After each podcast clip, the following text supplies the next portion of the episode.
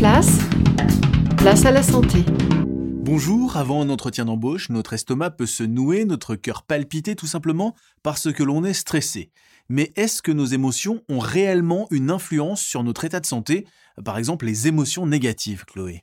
Alors des dizaines d'études ont montré une relation entre le fait de ressentir des émotions négatives et l'évolution des maladies cardiovasculaires.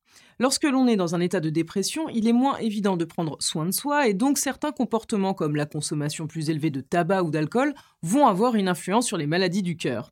Inversement, les patients atteints de pathologies inflammatoires sont plus souvent sujets à la dépression du fait de l'augmentation de la fatigue, la perte d'appétit et plus globalement de plaisir. Et quant aux émotions positives alors?